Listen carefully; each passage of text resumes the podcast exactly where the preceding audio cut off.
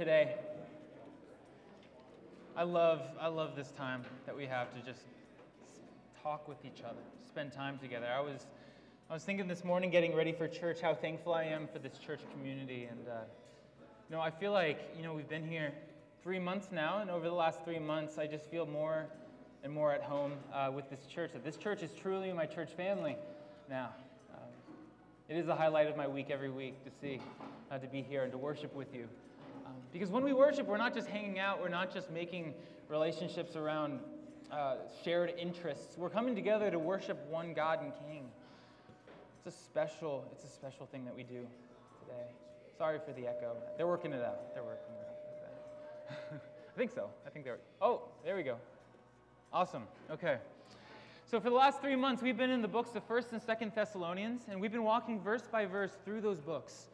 Um, and it's been really rich for me to spend the time looking into those books.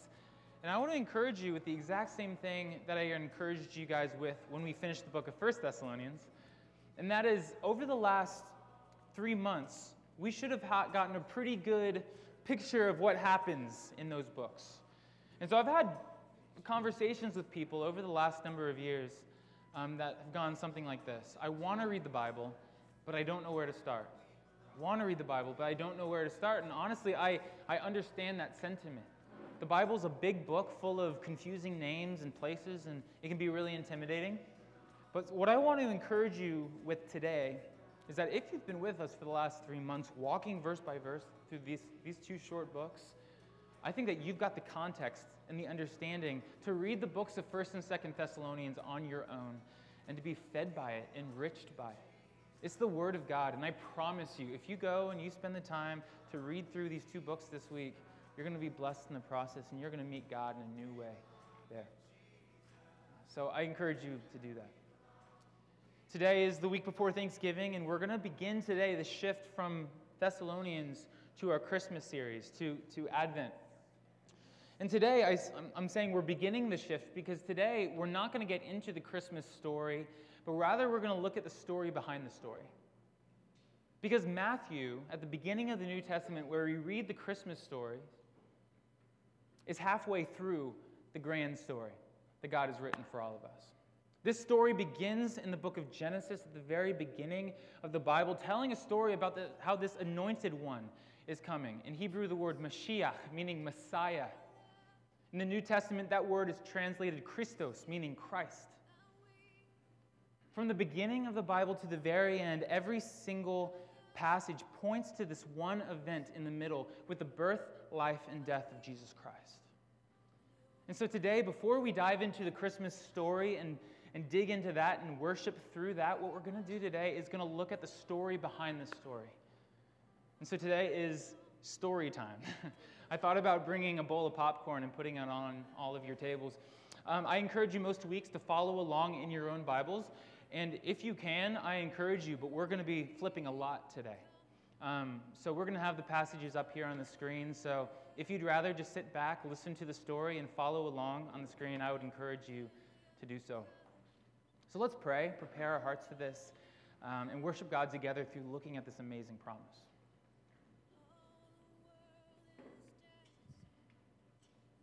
Heavenly Father, we, uh, we are your people. Uh, and we, we've become your people uh, because of what you've done in sending your Son, the Messiah, the Christ, who opened a way for us to be your people, to be adopted into your family, Lord, to be saved and unified with Jesus Christ. It's amazing.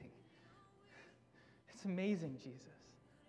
And we come to the Christmas uh, season every year remembering this amazing story of how you came in the flesh, Lord and we miss, uh, in the midst of all the, all the other joyful, beautiful things of the season, how amazing this truly is.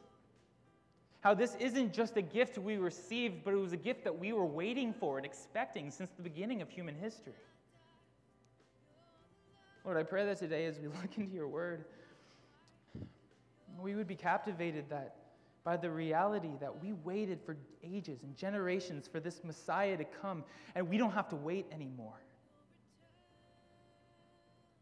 That Jesus Christ came to bear our sins, to die in our place, to give us everlasting life, and that he rose again, that we who are united with him can be with him for eternity.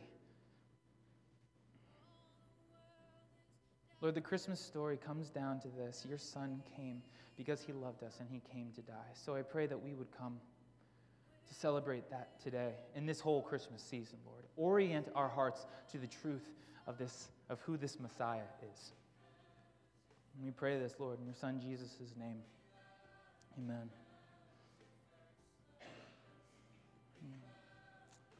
So in the beginning God created the heavens and the earth. He created the sky and the land, the sea, he put the fish in the sea, the birds in the air, animals, plants on the ground. He put the sun and the stars and the moon in the sky. And as he was creating the whole world, he called every single thing good. The Hebrews have a word for this type of good it's shalom. Shalom doesn't mean just peace, shalom means that everything is as it's supposed to be. Shalom is, uh, in other words, just not your kids just not fighting. Shalom is your kids blessing each other and cleaning each other's rooms because they want to. That's the shalom, this everything perfect, everything the way it's supposed to be. And God created the world in this way. And He created man and female, and He put them in the world to run it. And this is what He tells us about that in Genesis 2 15 through 17. The Lord God took the man and put him in the Garden of Eden to work it and to keep it. And the Lord God commanded the man, saying, You may surely eat of every tree of the garden, but of the tree of the knowledge of good and evil you shall not eat. For in the day that you eat of it, you will surely die. In this world of perfection, of perfect shalom, God gave them complete liberty to eat anything they want, to live in this perfect paradise. And He gave them this one restriction this one tree, do not eat of it.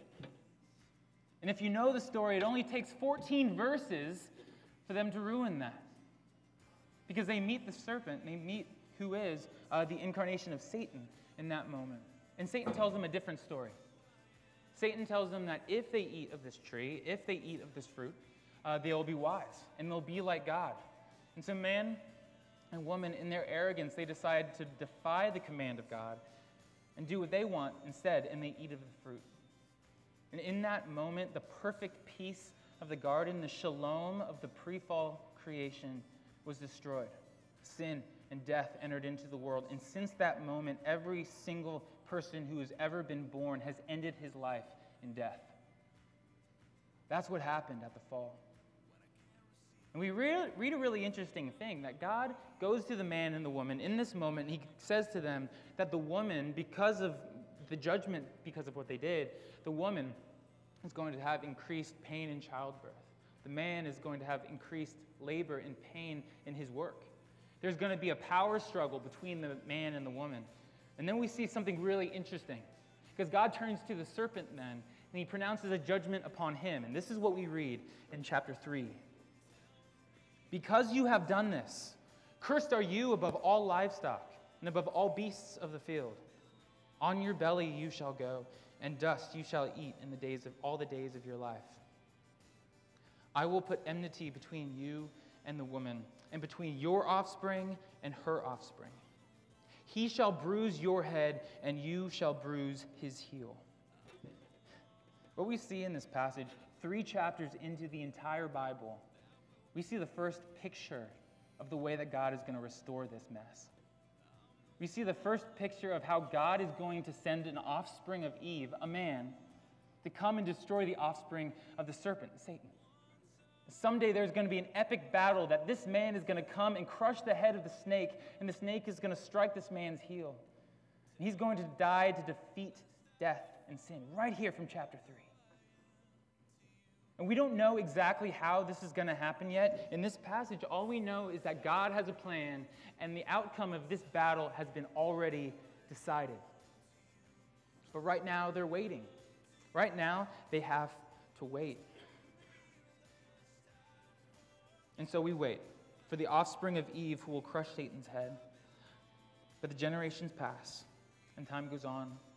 Uh, they have Cain, uh, Cain and Abel, and they, they end up killing one another, or Cain kills Abel. And then time goes on, the Tower of Babel. Uh, time goes on, we see Noah and the ark. And then ultimately, we meet this man named Abraham. Abraham is key to the entire biblical history because Abraham is the father of the Jewish nation. Uh, he was living in a town called Ur, it's the capital city of Sumeria. And he was there, and he was not a worshiper of Yahweh at this time. Rather, Abraham was there, and he was a polytheist, uh, he was a pagan. But God decides to choose Abraham, to use him as a tool to bring blessings to the nation. He reveals himself to Abraham. And Abraham becomes a worshiper of the one true God. And this is what God says to Abraham in Genesis chapter 12. Says, And I will make of you a great nation, and I will bless you and make your name great, so that you will be a blessing. He continues in Genesis 17. I will make you exceedingly fruitful, and I will make you into nations. And the kings and kings shall come from you, and I will establish my covenant between me and you and your offspring after you throughout your generations for an everlasting covenant to be God to you and to your offspring after you. So, what we see in these passages is that God is intending to use Abraham as a tool to bring blessings to the nations. But not just Abraham, he's planning to use his offspring, his family, to bring blessings to the nations.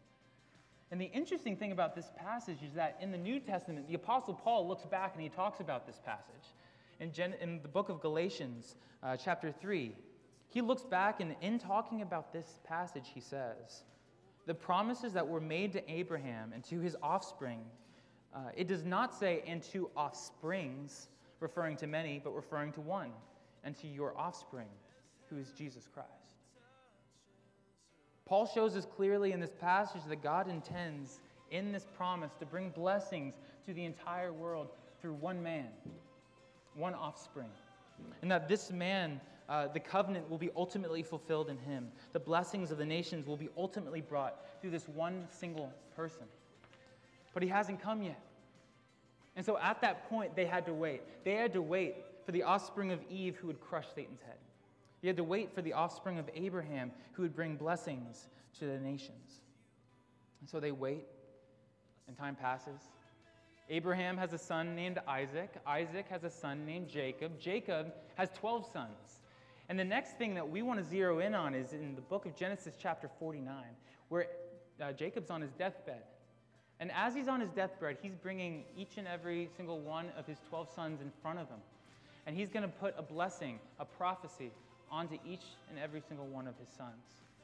And by the time he gets to Judah, this is the prophecy that he speaks to him in Genesis 49, verses 8 through 12.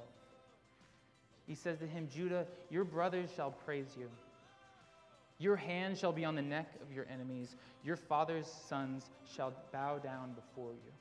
What he's saying is that Judah will be the highest of all of his brothers. And he goes on in verse 9 Judah is a lion's cub. From the prey, my son, you have gone up. He stooped down, he crouched as a lion and a lioness. Who dares rouse him? The scepter shall not depart from Judah, nor the ruler's staff from between his feet, until tribute comes to him, and to him shall be the obedience of the peoples. So, what he's saying is it's not just his brothers that will be obedient to him, but that he will be a king, he will have a scepter and his rule will not come to an end, and that the people shall be obedient to him, to his kingship. He goes on in verse 11 binding his foal to the vine, and his donkey's colt to the choice vine. He has washed his garments in wine, and his vesture in the blood of grapes. His eyes are darker than wine, and his teeth whiter than milk. That's strange image, imagery, but if we're going to very simply boil it down, this is what it's saying. In a world where you can tie your donkey to a grapevine, what he's saying is that there is such abundance of grapes, such abundance of fruit, that you can even tie your donkey to uh, your choice vine, your best vine, because it doesn't even matter to you if the donkey eats it. It's the same thing with washing your clothes in wine in this passage. What he's saying is there's such abundance of wine that there's just as much wine as water in the land. The picture of the world that he's creating in this passage is he's painting a picture of this pre fall extravagance, the pre fall perfection of the world. And what Judah is saying, or what um, Jacob is saying to Judah, is that through the reign of Judah's tribe will come abundant restoration of the garden, an abundant restoration of the pre fall perfection of the world. That through Judah, God will bring restoration from the fall. And so they wait. The offspring, they wait for the offspring of Eve who will crush the head of the serpent. They wait for the offspring of Abraham who will bring blessings to the nations. And now they wait for the offspring of Judah, who will bring a kingdom over all peoples and restore the extravagance of the garden. But time passes by, and they wait more. The Israelite nation go into exile. They're there for 400 years. God uses Moses to deliver them out of exile. He brings them across the Red Sea into the wilderness for 40 years. Finally, he brings them into the promised land. And the Israelite people turn, they worship the Baals and the Ashtoreths, the foreign gods, and they turn away from their God. They find themselves in war with other nations, and God raises up men he calls judges to deliver them from the mess that they get themselves in. Finally, the people, because of their hardness of heart, they turn to Samuel, their prophet, and they say, Give us a king. We want a king like the other nations. In so doing, they're saying, God isn't our king. We want a human king. And so he gives them what they want. And he gives them a man named Saul. Saul is their king, their first king, but he's not from the tribe of Judah. He's from the tribe of Benjamin. And that's not the way that it was supposed to be. And so ultimately, Saul's reign comes to an end, and God raises up a man named David. David is the first king in Israel from the tribe of Judah. And so, if you're an Israelite in that day, what are you thinking? Is this the snake crusher? Is this the world blesser? Is this the one who's going to restore the garden to us? Because this man is a descendant of Eve, a descendant of Abraham, a descendant of Judah. Who is this man? But it doesn't take very long into the story of David to realize that he is not the snake crusher. He is not the nation blesser. He is not the one that they have been waiting for. But God does have a plan for David. God has a very important plan for David. And we see that plan in 2 Samuel verse or chapter 7. Let me read that.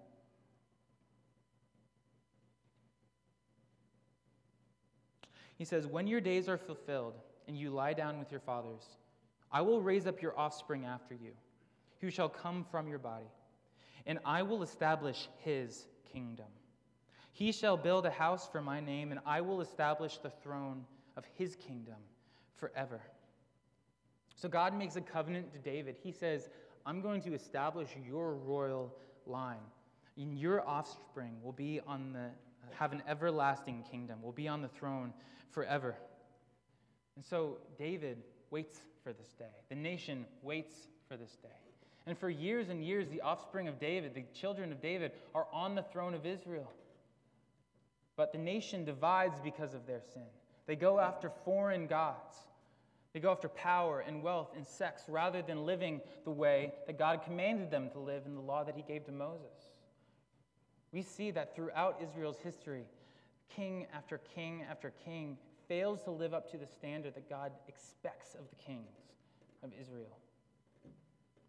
And so, still, they wait. The northern kingdom is sent off to, uh, to Assyria, the southern kingdom sent off to Babylon, and it seems like all hope is lost. And so they wait for the offspring of Eve who will crush Satan's head, for the offspring of Abraham who will bring blessings to the nations, for the offspring of Judah who will bring a kingdom over all peoples and restore the extravagance of garden. And they wait for the offspring of David who will establish this everlasting kingdom. So, who is this snake crusher of Eve? Who is this nation blesser from Abraham, this world restorer from Judah, this everlasting ruler from David?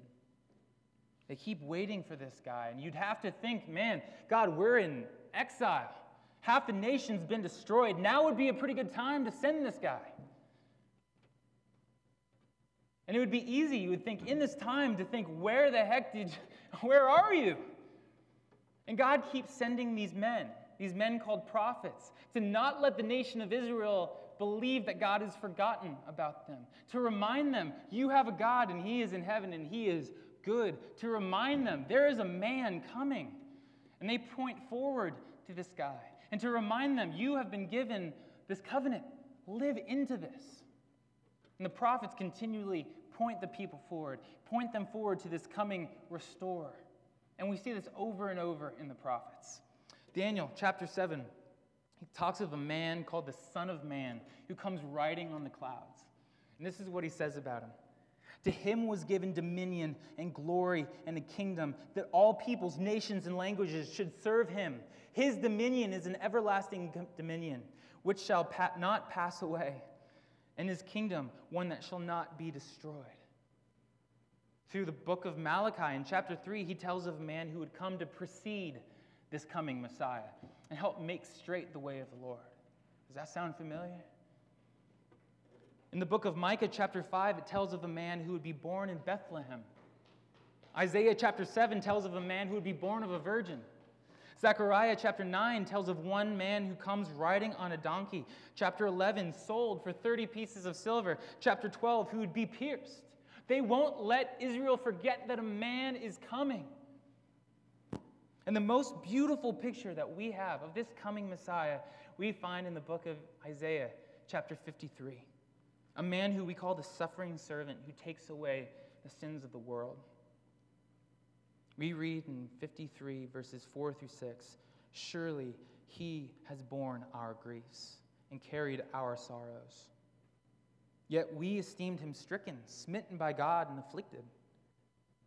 But he was pierced for our transgressions, he was crushed for our iniquities. Upon him was the chastisement that brought us peace, and with his wounds we are healed. All we, like sheep, have gone astray. We've turned every one to his own way. And the Lord has laid on not us, but him, the iniquity of us all. This suffering servant is a man who was killed, who was pierced for our transgression, for our evil for our rebellion. And these wounds bring us restoration. Does that sound like anyone we know? So Israel continues to wait for this, this man. The offspring of Eve who would crush Satan's head. The offspring of Abraham who would bring blessings to the nations the offspring of Judah, who would bring a kingdom over all peoples and restore the extravagance of the garden, the offspring of David, who would establish an everlasting kingdom, and now this suffering servant who would take away the sins of the world. But still, time passes, and they wait, and they wait. The New Testament comes to the end, and we see no snake crusher. We see no nation blesser, world restorer, everlasting ruler, suffering servant. The New Testament comes to the end, and honestly, where is he? We've been waiting since the beginning of time. Where is this man we have been waiting for? And in the intervening years, after the New Old Testament, before the New Testament comes, nation after nation after nation come and crush the Israelite people. And when we open up the book of Matthew, we find that they are being ruled by the Roman Empire. They are not in a good situation. Until all of a sudden, a virgin is found to be pregnant. Isaiah 7. And she travels to a town of Bethlehem, Micah 2. And a baby was born in a barn who was the descendant of Eve, of Abraham, of Judah, and of David. And as we go throughout the Gospels, we read the life of this man named Jesus Christ, the man about whom people whisper, Could this be the Christ? Could this be the one that we've been waiting for? The one who stands up in the temple one day, takes the scroll of Isaiah, reads a prophecy about this coming Messiah, and then sits down and has the gall to say, Today this is fulfilled in your hearing. The man who comes to proclaim, I am the one that you've been waiting for. And as we watch his life, as we read about this life, we come to see and to recognize that Jesus is the offspring of Eve, who was bruised on his heel but crushed the head of Satan when he died on the cross. Jesus was the offspring of Abraham, who brought the blessings of salvation to all nations. Jesus is the offspring of Judah, who brought the kingdom of God, healing, driving out demons. Jesus is the offspring of David, who now sits on the throne forever. And Jesus is the suffering servant who was pierced for our transgressions, and by whose wounds we have been healed. Jesus is the one that we have been waiting for from the beginning of creation until now. And the waiting is over. When we think about this story, we've been waiting our entire lives for this man to come, and he has come. What are we waiting for? The message I want to zero in on today is that in this Christmas season, what we do is we celebrate the fact that the wait is over. He's the one we've been waiting for, the one who fulfills every single prophecy of the Old Testament. He has come to establish his kingdom when he came to preach the good news of the kingdom.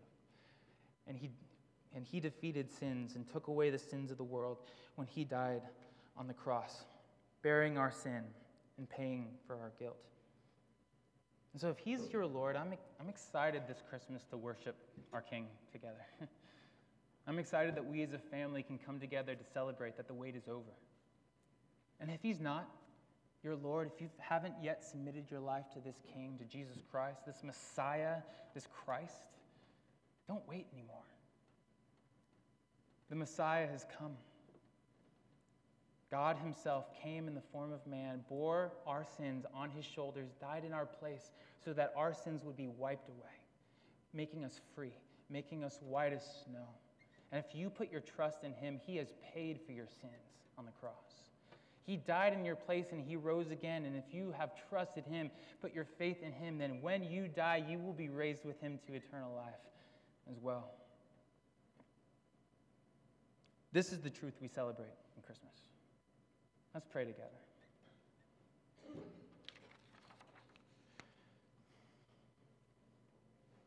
Heavenly Father, this truth is the truth that we think about every single week. The fact that your Son was the sacrifice that came and died in our place to give us life, Lord, that we now live a life for this Son, to honor Him. He's our Lord, meaning that He is the one who has control over our lives, the way we live.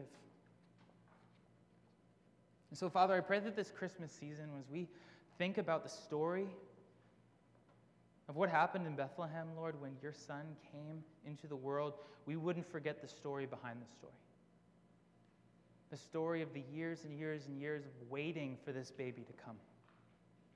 I pray, Lord, that that would do nothing but amplify our worship when we celebrate the reality that He has come. And Father, I just pray that if, if anyone here has not yet made that decision, Lord, to follow Jesus Christ, to make Him their Lord, I pray that they wouldn't wait anymore. That you would work in their hearts right now to help them see they don't have to wait, that the gift has come if they accept the gift of Jesus Christ's death on the cross in their place. I pray, Lord, that we would be a people who live every day a life um, that gives glory to you for who you are and what you've done. We pray all this, Lord, in Jesus' holy name. Amen.